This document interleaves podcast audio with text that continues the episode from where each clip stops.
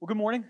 Welcome to Aletheia Church. Uh, my name is Kevin. I'm one of the pastors here. Glad to have you with us this morning. Uh, parents of elementary school age kids, if you want to dismiss your children now uh, to the back, their teachers will be back there to take them away um, to their time this morning uh, in Aletheia Junior. Um, if this is your first Sunday with us and you have not yet had the opportunity to grab a scripture journal and you would like one, just raise your hand uh, we'll have one of our volunteers just bring those around to you. That's our free gift to you. Uh, we study the books of the Bible together here at Aletheia Church, and so we've been going through the Gospel of John since January. And so um, we just ask that you would bring it back with you uh, if you come back in a future week. Uh, but just keep your hands raised, and we'll bring one around to you uh, if you would like one. Uh, go ahead and turn over to John chapter 15. That's where we're going to be this morning. We're going to be looking at the first 17 verses that Mitchell just read for us. Um, and, and before we dive into those verses, I think for those of you guys that may not have been here before, or you've missed, or you're, you're, you're getting caught up to where we are in the course of John's gospel, um, we, we need to understand these 17 verses in light of uh, what's been going on in John's narrative up until uh, this point. So, just a, a, a, real quick recap of where we are right now in John's gospel. Um, Jesus' public ministry is now finished and everything we've been seeing since about chapter 12, uh, or towards the end of chapter 12, has been uh, Jesus spending his final evening with his disciples. Um, and specifically, chapters 13 through about 17 are often called the upper room discourse, uh, where Jesus is uh, spending time with his disciples, preparing them um, for his impending crucifixion and resurrection. Uh, even though they've spent three years with Jesus and Jesus has, on a number of occasions, tried to prepare them for uh, him leaving, his departure, uh, they don't get it. And so uh, here we have the, in John's account his remembrance of that final evening with Jesus. And we've seen as we've been studying the last several chapters that Jesus is teaching them. We've also seen over the course of the last two weeks uh, that he's trying to encourage them to understand um, what awaits them once he has faced his crucifixion, his resurrection, and then his ascension into heaven. And what we saw uh, two weeks ago was Jesus prepared them for this future, far off, distant reality of once they were dead themselves, what awaited them in glory for eternity that Jesus says, I'm going to prepare a place for you. So he's giving them this future hope of what life will look like for them in eternity. That what Jesus is about to accomplish in his resurrection and his crucifixion and his ascension is far greater than anything that they could imagine. It's even far greater than the messianic hope that they had as Jews for the overthrow of the Roman government and a kingdom without end, that the true kingdom without end is in glory for eternity with our Heavenly Father. And so Jesus prepares them by saying, I have to go before you to prepare a place for you. Then last week, Jesus begins to encourage them to be prepared for what life is going to look like on earth without him that he's going to go before them to prepare this future place, but that there is a reality that they must face life as his disciples without him being physically present with them. And he encouraged them that the helper was going to come to be with them. He encouraged them to love him by being obedient to his word. And then he encouraged them, as we saw towards the end of our time last week in John 14, to rest in a number of promises that he makes to them. And so when we get to our text this morning, Jesus is continuing this theme of trying to prepare his disciples for his departure. And one, this is one of the most famous passages in all of Scripture. Even if you didn't grow up in the church, you likely probably have heard this passage at some point in time or, or are familiar with it in some way, shape, or form. And to be perfectly honest with you, I could spend a number of sermons unpacking different themes that we see in John chapter 15. I mean, some of the themes of this famous passage are about love, about the mission of God's people, about the relation of good works to our salvation and what God might ask of us. Um, he talks about the goal of discipleship and why God saves his people in the first place. Uh, we could unpack this concept of idea of what it means to be in friendship with Jesus if you are his disciple. Um, we could even, if we wanted to really nerd out, talk about Jesus' relation with the covenants and, and what he's talking about here. And some of you guys like, what are you talking about? Yep, just keep it there for now at the moment. We could even talk about Jesus' relationship to Israel and what that looks like now. Like I said, there's a lot here. And we're going to attempt to touch on a couple of these things this morning as we make our way through the text. But I think it's most appropriate for us to focus on three separate things that are kind of like big picture ideas that Jesus points out to us uh, in this in this statement or in this discourse this morning. And so we're just going to look at three things, and that's kind of how we break down our time in the text this morning. The first thing we're going to see is Jesus' statement that I am the true vine. And what we'll hope to do is bring some understanding to the metaphor that Jesus is using here. Then we're going to talk about abiding in the vine. We're going to talk about how the, the reality for Christian is that there is an importance for us to actively participate in intimate and ongoing communion with Jesus. And that that doesn't need to be some far off ephemeral idea, but that it can actually be something the people of God experience on a daily basis. And then lastly, we're going to talk about this concept of fruitfulness because Jesus says that those that abide in him, that if we are abiding in the true vine, that our walk as Christians is not just some personal, private matter that serves us as mere personal fulfillment, but that abiding in Christ should and will lead to a productive and fruitful lifestyle to the glory of God and our good. And so let's start unpacking these first couple verses where we see Jesus make this statement in John 15, starting in verse 1. Jesus says, I am the true vine, and my Father is the vine dresser. Every branch in me that does not bear fruit, he takes away. And every branch that does bear fruit, he prunes, that it may bear more fruit. Already you are clean because of the word I have spoken to you. Okay, so let's just pause there for a second and try to unpack a little bit what Jesus is saying to his disciples. So, first of first of all this is the last of seven I am statements that Jesus makes in the Gospel of John.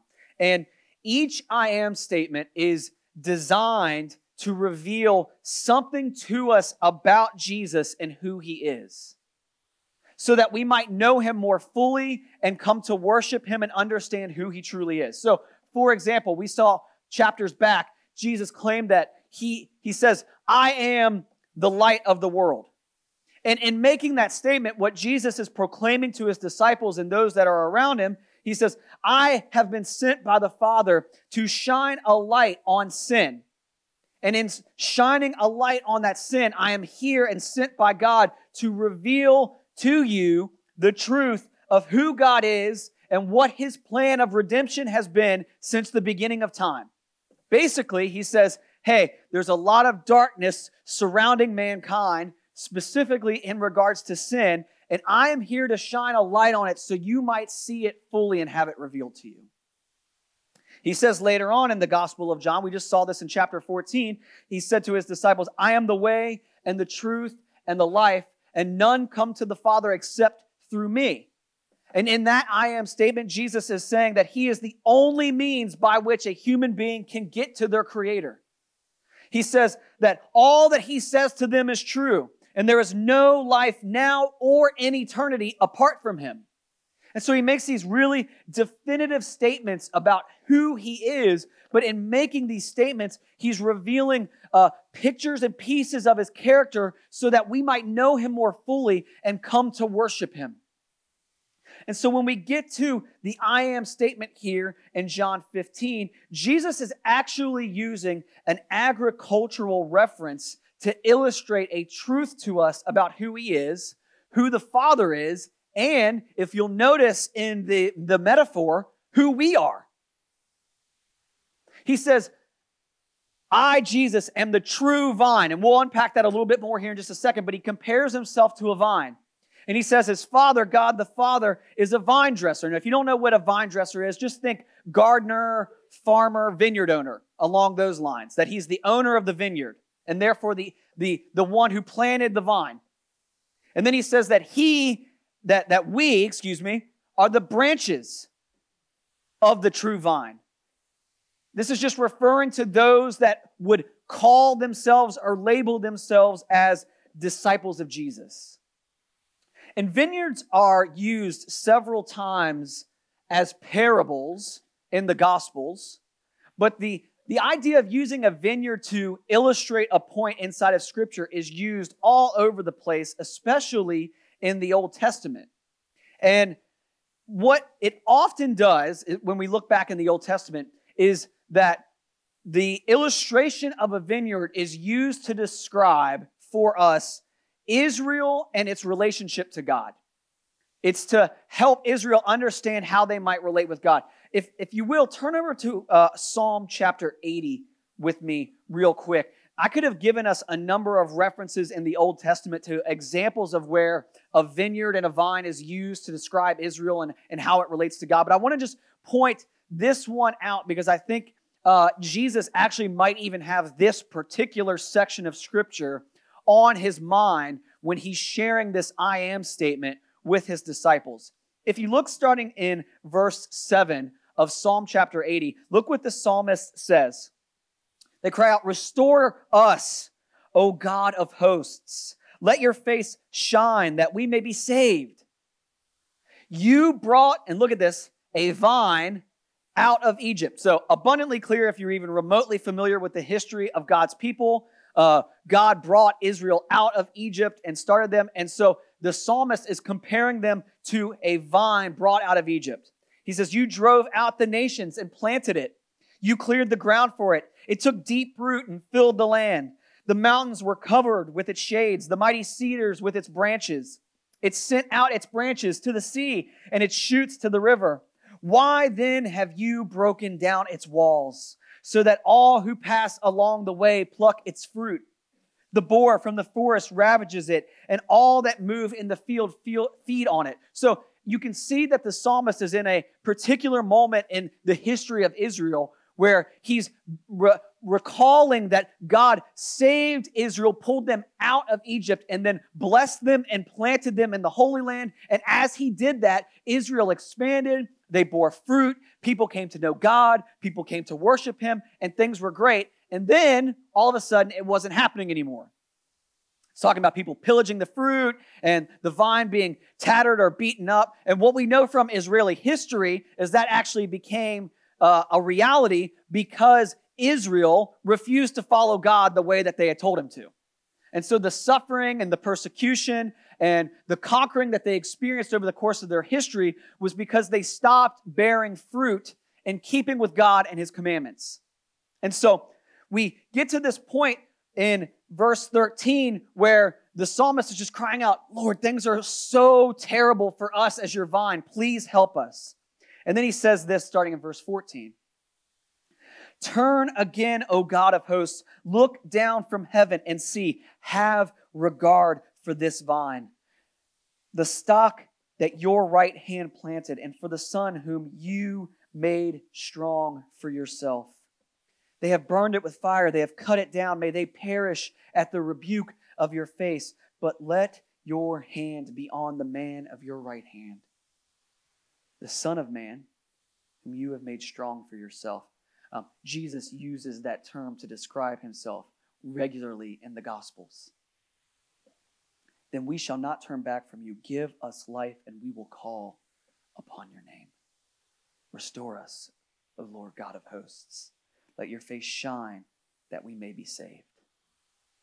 So here we see in Psalm 80 this illustration of a vineyard that was planted by God out of Egypt. The, the vine has lost its way, it's not producing any fruit any longer. And the psalmist cries out to God for the vine to be restored and that for this Son of Man to come and protect it and take care of it and replant it. It was once a beautiful vine, but has now been broken down. And God cries out, excuse me, this man cries out to God, Send the Son of Man to rescue and restore us. See, God's judgment had been brought on the vine because God's people had refused to bear fruit the way in which He had covenanted with them to do so. And what Jesus is saying here, as He calls Himself the true vine, is He said, He's saying, I am all that Israel could not be. I have come to fulfill all that Israel was supposed to fulfill as God's people. I have come to obey God. I have come to herald the kingdom of good news. I have come to tell the world of, of God and what He has done for them. I have come to reveal to the world their need of repentance and forgiveness of sin. All things that Israel was supposed to do as God's people and yet had failed because of their sin. And this is why He says, I am the true vine. I am what Israel is not faithful and obedient. And the reason why a vine is used as an illustration so often by God to describe this is because if you understand agriculture at all, vines are the source of nourishment and life from which the branches shoot off and produce fruit. And Israel had once produced fruit, but no longer is. And Jesus as the true vine and the Son of Man, is claiming the vine is now here, the source of true nourishment and life that a disciple must be tapped into is, has arrived. Be grafted into me and bear fruit, for there is no other vine. And this may seem odd for us because most of us in here probably are not culturally um, and culturally or historically Jewish by heritage. But what Jesus is saying here is actually a pretty radical statement. Right? To tell a group of Jewish men and women, hey, I'm actually the true vine, the way in which you get to God, not your cultural heritage through Abraham, is a big deal. Right? He is the long awaited fulfillment of the covenant to Abraham. But what he's saying to them is the mere fact that you were born Jewish is not what grafts you into the vine. It is faith in Christ, and as we'll see in just a moment, and abiding in him that one bears fruit for their Creator. And so this would have been a pretty radical moment for Jesus' disciples as they sat there. And he goes on to say that his heavenly Father is the vine dresser and that as the vine dresser or the owner of the vineyard, he takes away branches that aren't bearing fruit because they aren't true believers. And those that are believers, that are bearing fruit, he actually prunes the branch back so that it might bear more fruit.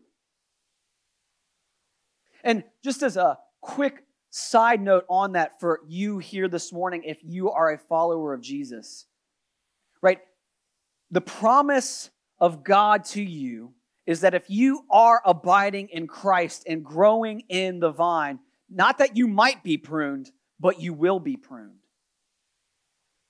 And for any of you guys that have ever done any sort of gardening or anything like that, right? Whenever you cut back a tree, it usually struggles for a short period of time, but then it grows in more fully. It takes care of the dead branches. The tree has less to take care of. And then what grows in is a more full, healthy, and fruitful plant or tree. And what Jesus is promising here is that through trials and difficulty and suffering, God uses those in the life of a believer to prune them so that they might bear fruit for His glory and His good. But this also means that God is constantly at work in the life of a Christian so that you may bear more fruit. Which means you have purpose. That God created mankind in his image and likeness to bear his image and bear fruit for him. This means that all that you say and do matters in this life. There, we have this propensity as humans to make and distinguish um, different areas or compartmentalize our lives into what we might call sacred and secular. Oh, like I go to my Bible study, or I'm involved with my campus ministry, or I have my Christian Businessmen's Association, or I come to church, or I'm involved in missions. And we view those things as spiritual things, things unto God, but we don't view work or school or friendships or even taking care of ourselves with the way that we eat or the way that we exercise or the way that we go to bed on time. By claiming that God is constantly working on the vine and pruning branches, God is saying, I care deeply about every aspect of your life, and I am pruning you so that you might bear fruit. And a tree that bear, bears fruit is healthy, and therefore it is good for God to be doing these things in your life because He's taking you from a place of self inflicted low health to a place of health and joy in Christ. And just as Adam and Eve walked with God in the garden so that they might know Him, abide in Him, rest in Him, and bear fruit and having dominion over the garden in the way that God would want them to, so God is doing this now through his people, through the true vine, Jesus Christ. And just in case, and I know this is our tendency, we read this and we hear that we're supposed to bear fruit and that God is working this out. Immediately, what our propensity is to do is to immediately run to, oh, well, I'm not doing a very good job of that. If I was fruit, I'd throw it away. I wouldn't eat it. Spoiled and rotten, the fruit flies are in it. Right? And we immediately start examining ourselves and wondering if we're really in the vine and, and what's going on. And look at what is said, though, by Jesus in verse 3. Already you are clean because of the word I've spoken to you. He knows he's getting ready to use an illustration here, and that there might be a part of this illustration that confuses his disciples and makes, it, makes them start to believe that their works are what earn them a place in the vine. And he says, Whoa, whoa, whoa, just so we're clear, because of the words I've spoken to you and because you believed in me, you're already clean. You're in the vine. Now we're talking about what life is going to look like for you once I'm gone and how you're supposed to live this out. And the call for those that are branches in the true vine is to bear fruit. And so that inevitably leads to the question, and so Jesus is going to answer it in the course of this discourse, is how? How does one bear fruit for God if it's not about our works? And this is where we get to the second thing that we notice in Jesus' discourse. We are called to abide in him. Look at what he says, starting in verse 4. He says, Abide in me, and I in you. As the branch cannot bear fruit by itself unless it abides in the vine, neither can you unless you abide in me. I am the vine, you are the branches. Whoever abides in me and I in him, he it is that bears much fruit. For apart from me, you can do nothing. If anyone does not abide in me, he is thrown away like a branch and withers, and the branches are gathered, thrown into the fire, and burned. So Jesus seems to anticipate this question from his disciples How will we bear fruit without you being here? How will we do it? How can we do that without our teacher, without our leader, the guy who constantly is correcting us when we make mistakes, when we fail in ministry, who comes in and cleans up the mess? How are we supposed to do that without your presence here, Jesus? And Jesus says, Abide. Now, that word in the Greek is the Greek word meno. And it means to remain, it means to dwell or to, to live, to, to not change. And so, to carry forward this illustration that Jesus is using of a vineyard and a vine, Jesus is calling his disciples to put down roots, knowing that no good that they can do can be done apart from Jesus. And it begins by remaining in the words that he has shared with them and believing in him. For example, to even believe in what he said back in chapter 14 that he's going before them to prepare a place for them. To love him by obeying his commands. To rest in the promises that he's given them that the helper is going to come and assist them and teach them and cause them to remember all that he has said to them. That even when they look out over their life and over the landscape of what's going on and they can't see much good, they continue to remain and hope in Jesus because that's what they were created to do. Because they cannot produce fruit apart from a vine the true vine, Jesus Christ. And let me just pause here for a second and make a pretty emphatic statement to you. If what Jesus is saying to his disciples here is true, and it is, this means that there is no such thing as Lone Ranger Christianity.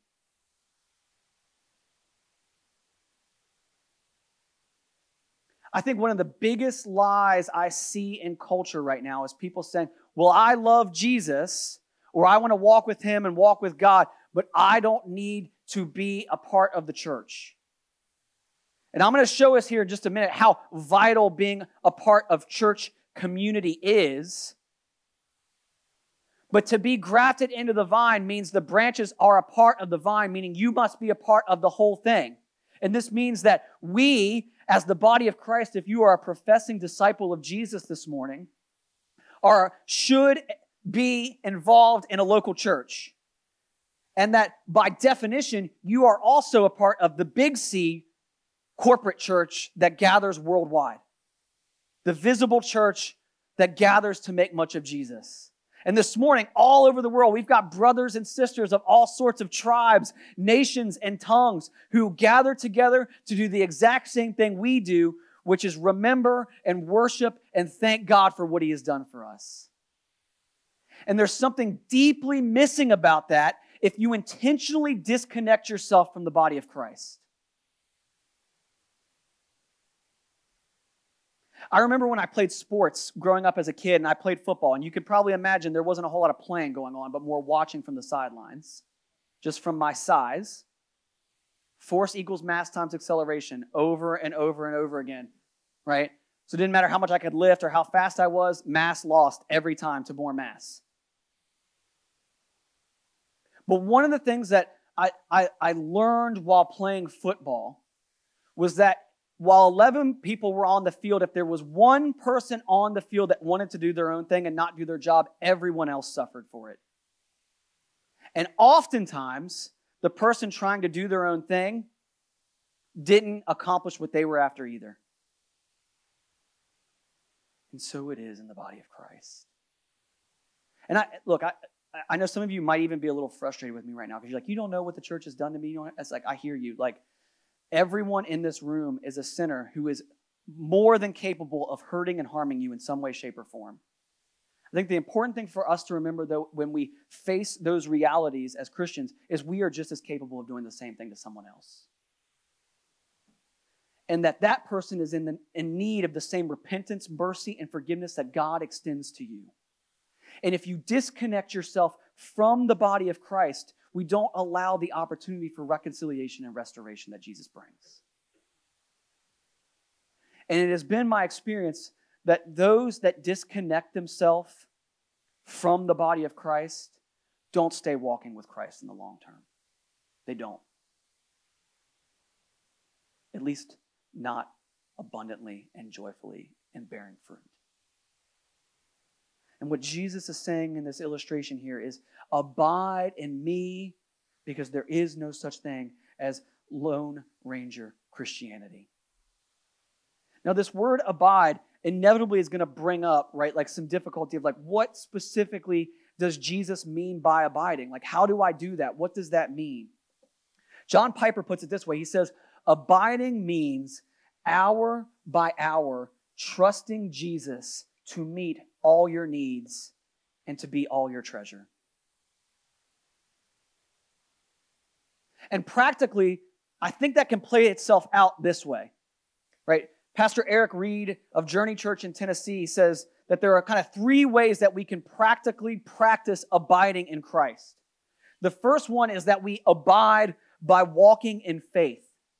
This means that we preach the gospel to ourselves. This is why, when if you've spent any length of time at Aletheia Church, you've heard us use language like gospel centrality, or we want to be a gospel centered church. And what we mean by that is not a buzzword, but this we believe that the good news of what Christ has done both is the starting point for Christianity, where we believe and trust that Jesus died for our sins and we are forgiven because of the finished work of Jesus and are now adopted as sons and daughters of God. But we also believe that that good news is not just the start of our life with God, but it fuels our entire lives as we continue to walk with Him. Because as someone who's been walking with Jesus now for almost 19 years, I need the grace and mercy of God just as much as I did almost 19 years ago. I need the grace and mercy and forgiveness of Jesus. And when I fail, I don't need to pick myself back up by my bootstraps. I need to know that I'm forgiven and loved. And because I am, I can move forward. And so we practically abide in Christ by walking in faith and preaching the good news of what Christ has done for us. We also abide by spending time focused on Him. And this one, admittedly, is the most difficult one for me. This means that you are intentional throughout your day to focus and remember and recenter where God is at work in your day. I'm terrible at this right? It's why sometimes like you guys will come up and ask Jackie and I how we're doing, and you'll say like, "What's God doing?" And I'm like, "Great question. Haven't thought about that yet. Just kind of been functioning, just doing my thing." And when you stop and consider and think, there's no area of your life where God is not at work. And if you're not intentional about stopping and resting turning off the podcast, turning off Netflix, turning off the game, turning off your to do list, and just looking to see where God might be at work, you miss this. And you start to believe you're functioning on your own, and you're not. Because God has sent the helper to be with you. The third way you can practically abide is by engaging in intentional actions. And this is a plethora of things that you could be doing. Could include reading scripture, praying, fighting sin, being in community, sharing your faith, caring for another, serving. The, the list is almost endless of things you could be doing to be intentional, but they're intentional actions because God has commanded them. And by doing them, you then get to see his faithfulness in the midst of it. Abiding is the implication of a branch being in the vine.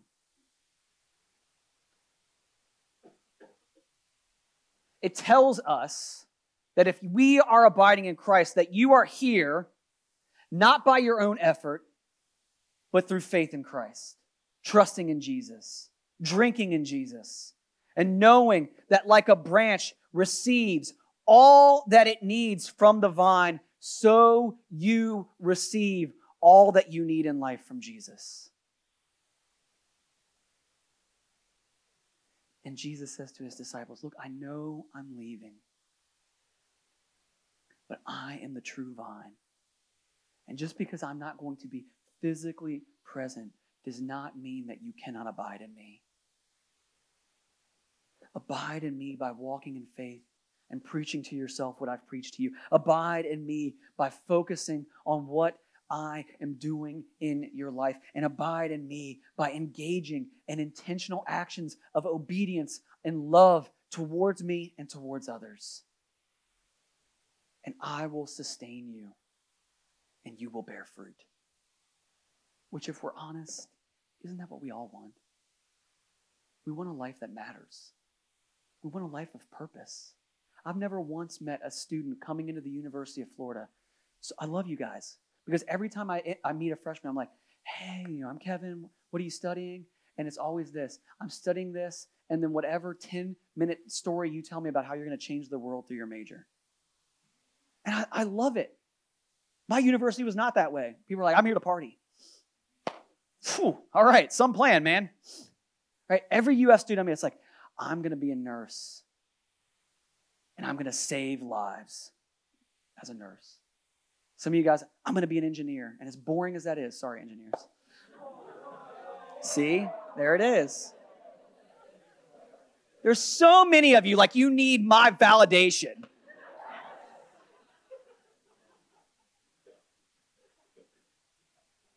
I'm going to save the world one bridge at a time or one, one line of bad computer software programming at a time. By the way, if you've ever been in a, a developing country, we are blessed to have engineers, guys. They make life way better. Go to any international airport, I promise you. I mean, there's some in the US that need more engineers too, or better ones.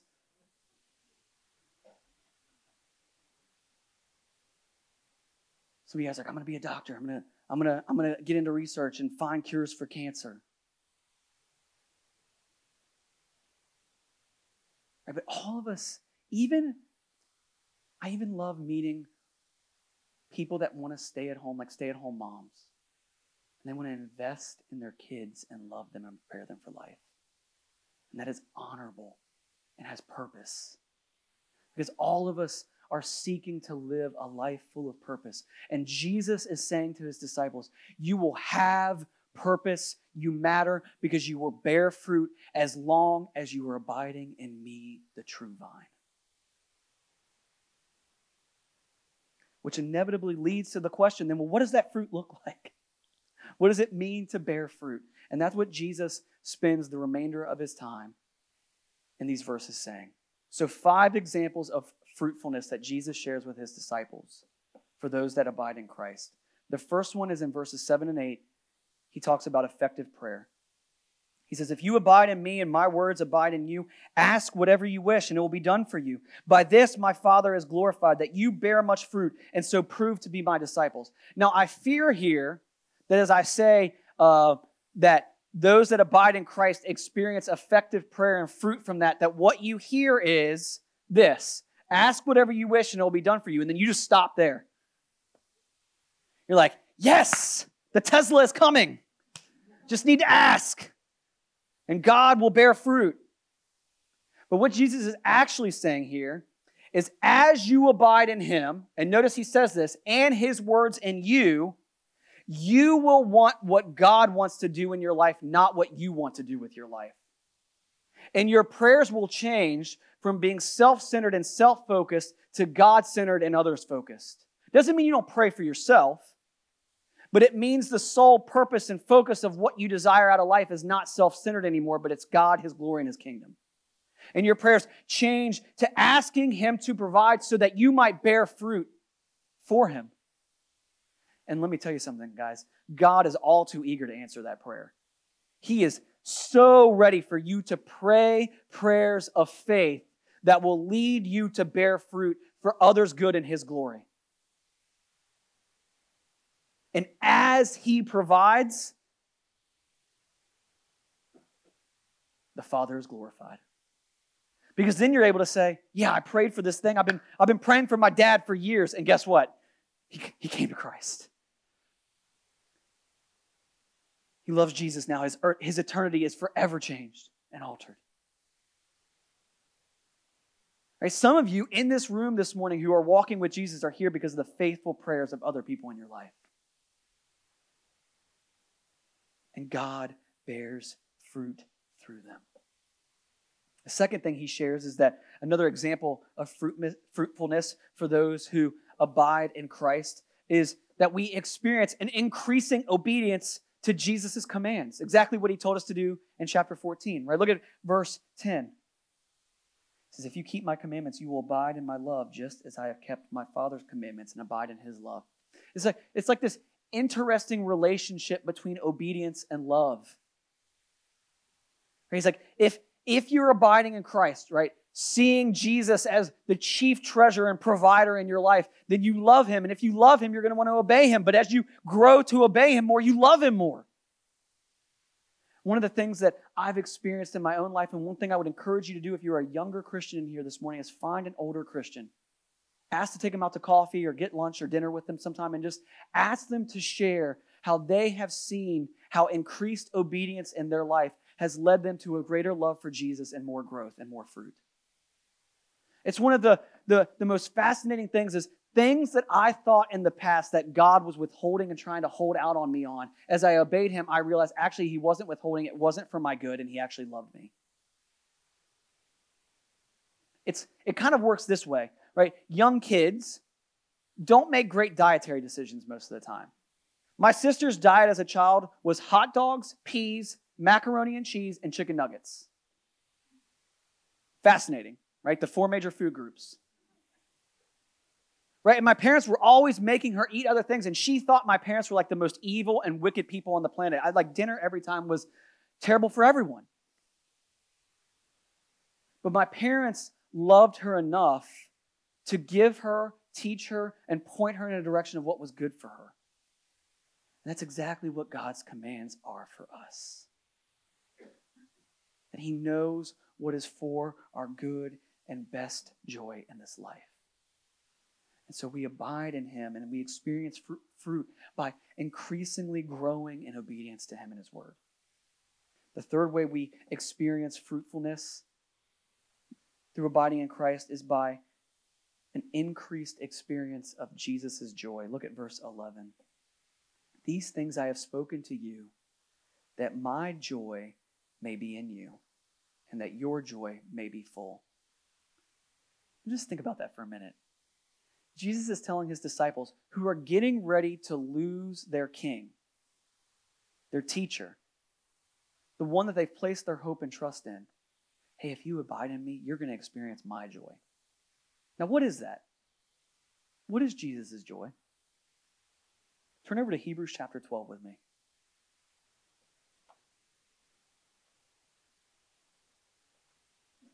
Look at what the author of Hebrews says in verses 1 and 2 of Hebrews chapter 12.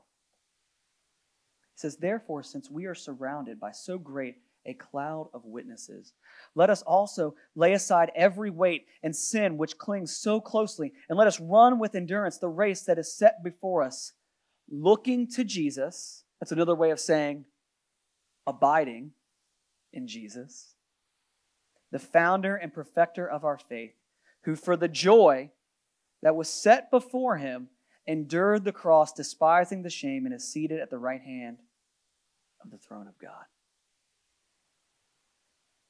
Jesus is saying to his disciples here, Hey, I want you to experience my joy. You know what my joy is? I derive joy in honoring my Heavenly Father and saving you. That's what brings him joy. Is seeing you love his heavenly Father and obeying his heavenly Father. And he endured the shame of the cross to do so. It's, it's crazy, right? Like what, what Jesus is saying here is I want to give you a joy that you cannot understand or comprehend.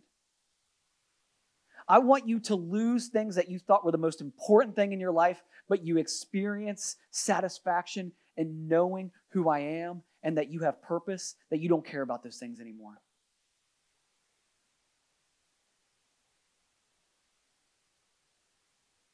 A Christian that abides in Christ experiences an increasing joy. Because as they partner with the church, the body of Christ, as they pray effective prayers, as they obey Jesus more, they experience the exact same thing Jesus did, which is more people coming to know Him and knowing their Heavenly Father.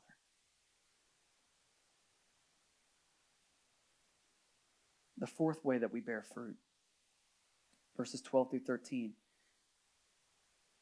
This is my commandment that you love one another as I have loved you. Greater love has no one than this, that someone lay down his life for his friends.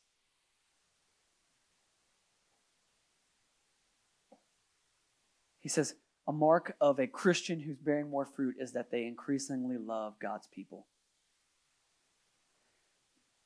Love is not an emotion, it's a verb.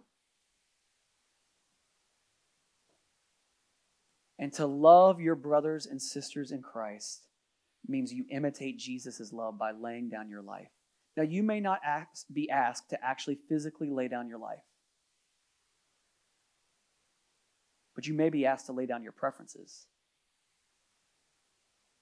You may be asked to lay down your desires. And if laying down your preferences and desires will lead to loving someone else well and bearing fruit, I promise you it's worth it. Ask any married couple that's achieved any level of success in their marriage over any period of time, and they will tell you that's exactly how it works. And by the way, marriages usually that aren't working super well are two people that aren't willing to lay down their preferences. Last, the last way we bear fruit, according to Jesus, by abiding in Him, is in verse 16 that will be witnesses to the world. Look at what he says.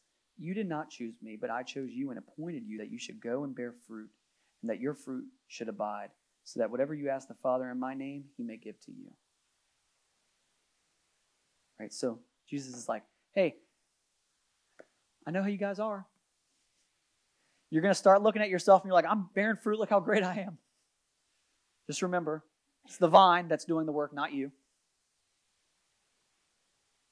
You're just pulling out everything you need from me. You bear fruit because of me, but bear more fruit. And bear that fruit both personally, in a transformed life,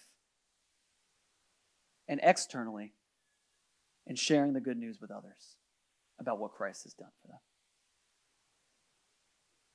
Meaning, a disciple of Jesus who is abiding in Christ and bearing fruit doesn't keep their faith just inside of them. They share it with others. They share it through the testimony of the way they live their life. They share it in the actions and the way that they serve others. And they share it in the way in which they proclaim the good news of what Christ has done. It's not just one, it's not just two, it's all three of those things. And so here's, I think, the question to take away from our text this morning Are you abiding in the true vine? Maybe life seems hard this morning. Maybe you're in a, a season of suffering and difficulty. Maybe, maybe you feel like life is going nowhere and you're in despair. And I would submit that maybe one of the reasons life might be so difficult right now is because you are like a branch that has been stuck in the ground with no root or vine to be connected to. And Jesus' invitation to you is come, be clean, be grafted in. Come, abide in me, believe in me, trust in me, and I will provide for you. Come, grow in my words. Come, have purpose and bear fruit for my Heavenly Father. Because maybe you grew up in the church and you knew some things about Jesus, and you might even be able to give a gospel presentation, but you've never fully placed your trust in Christ.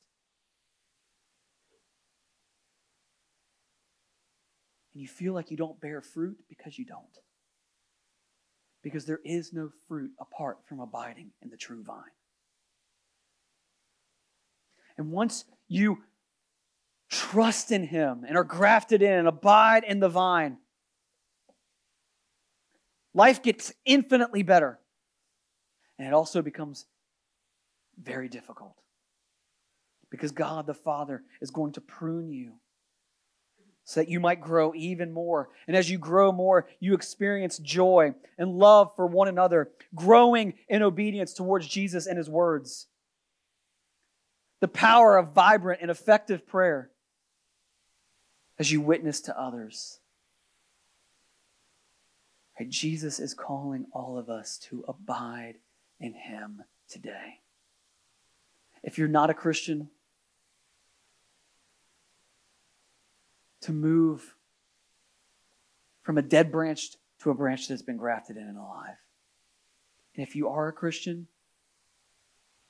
to begin actively working out abiding in Him, placing your trust in Him, doing those things that I mentioned earlier, believing the gospel by preaching it to yourself daily, being intentional to be aware of where He is at work in you and around you, and living life intentionally to stir up your affections toward Jesus and to love others.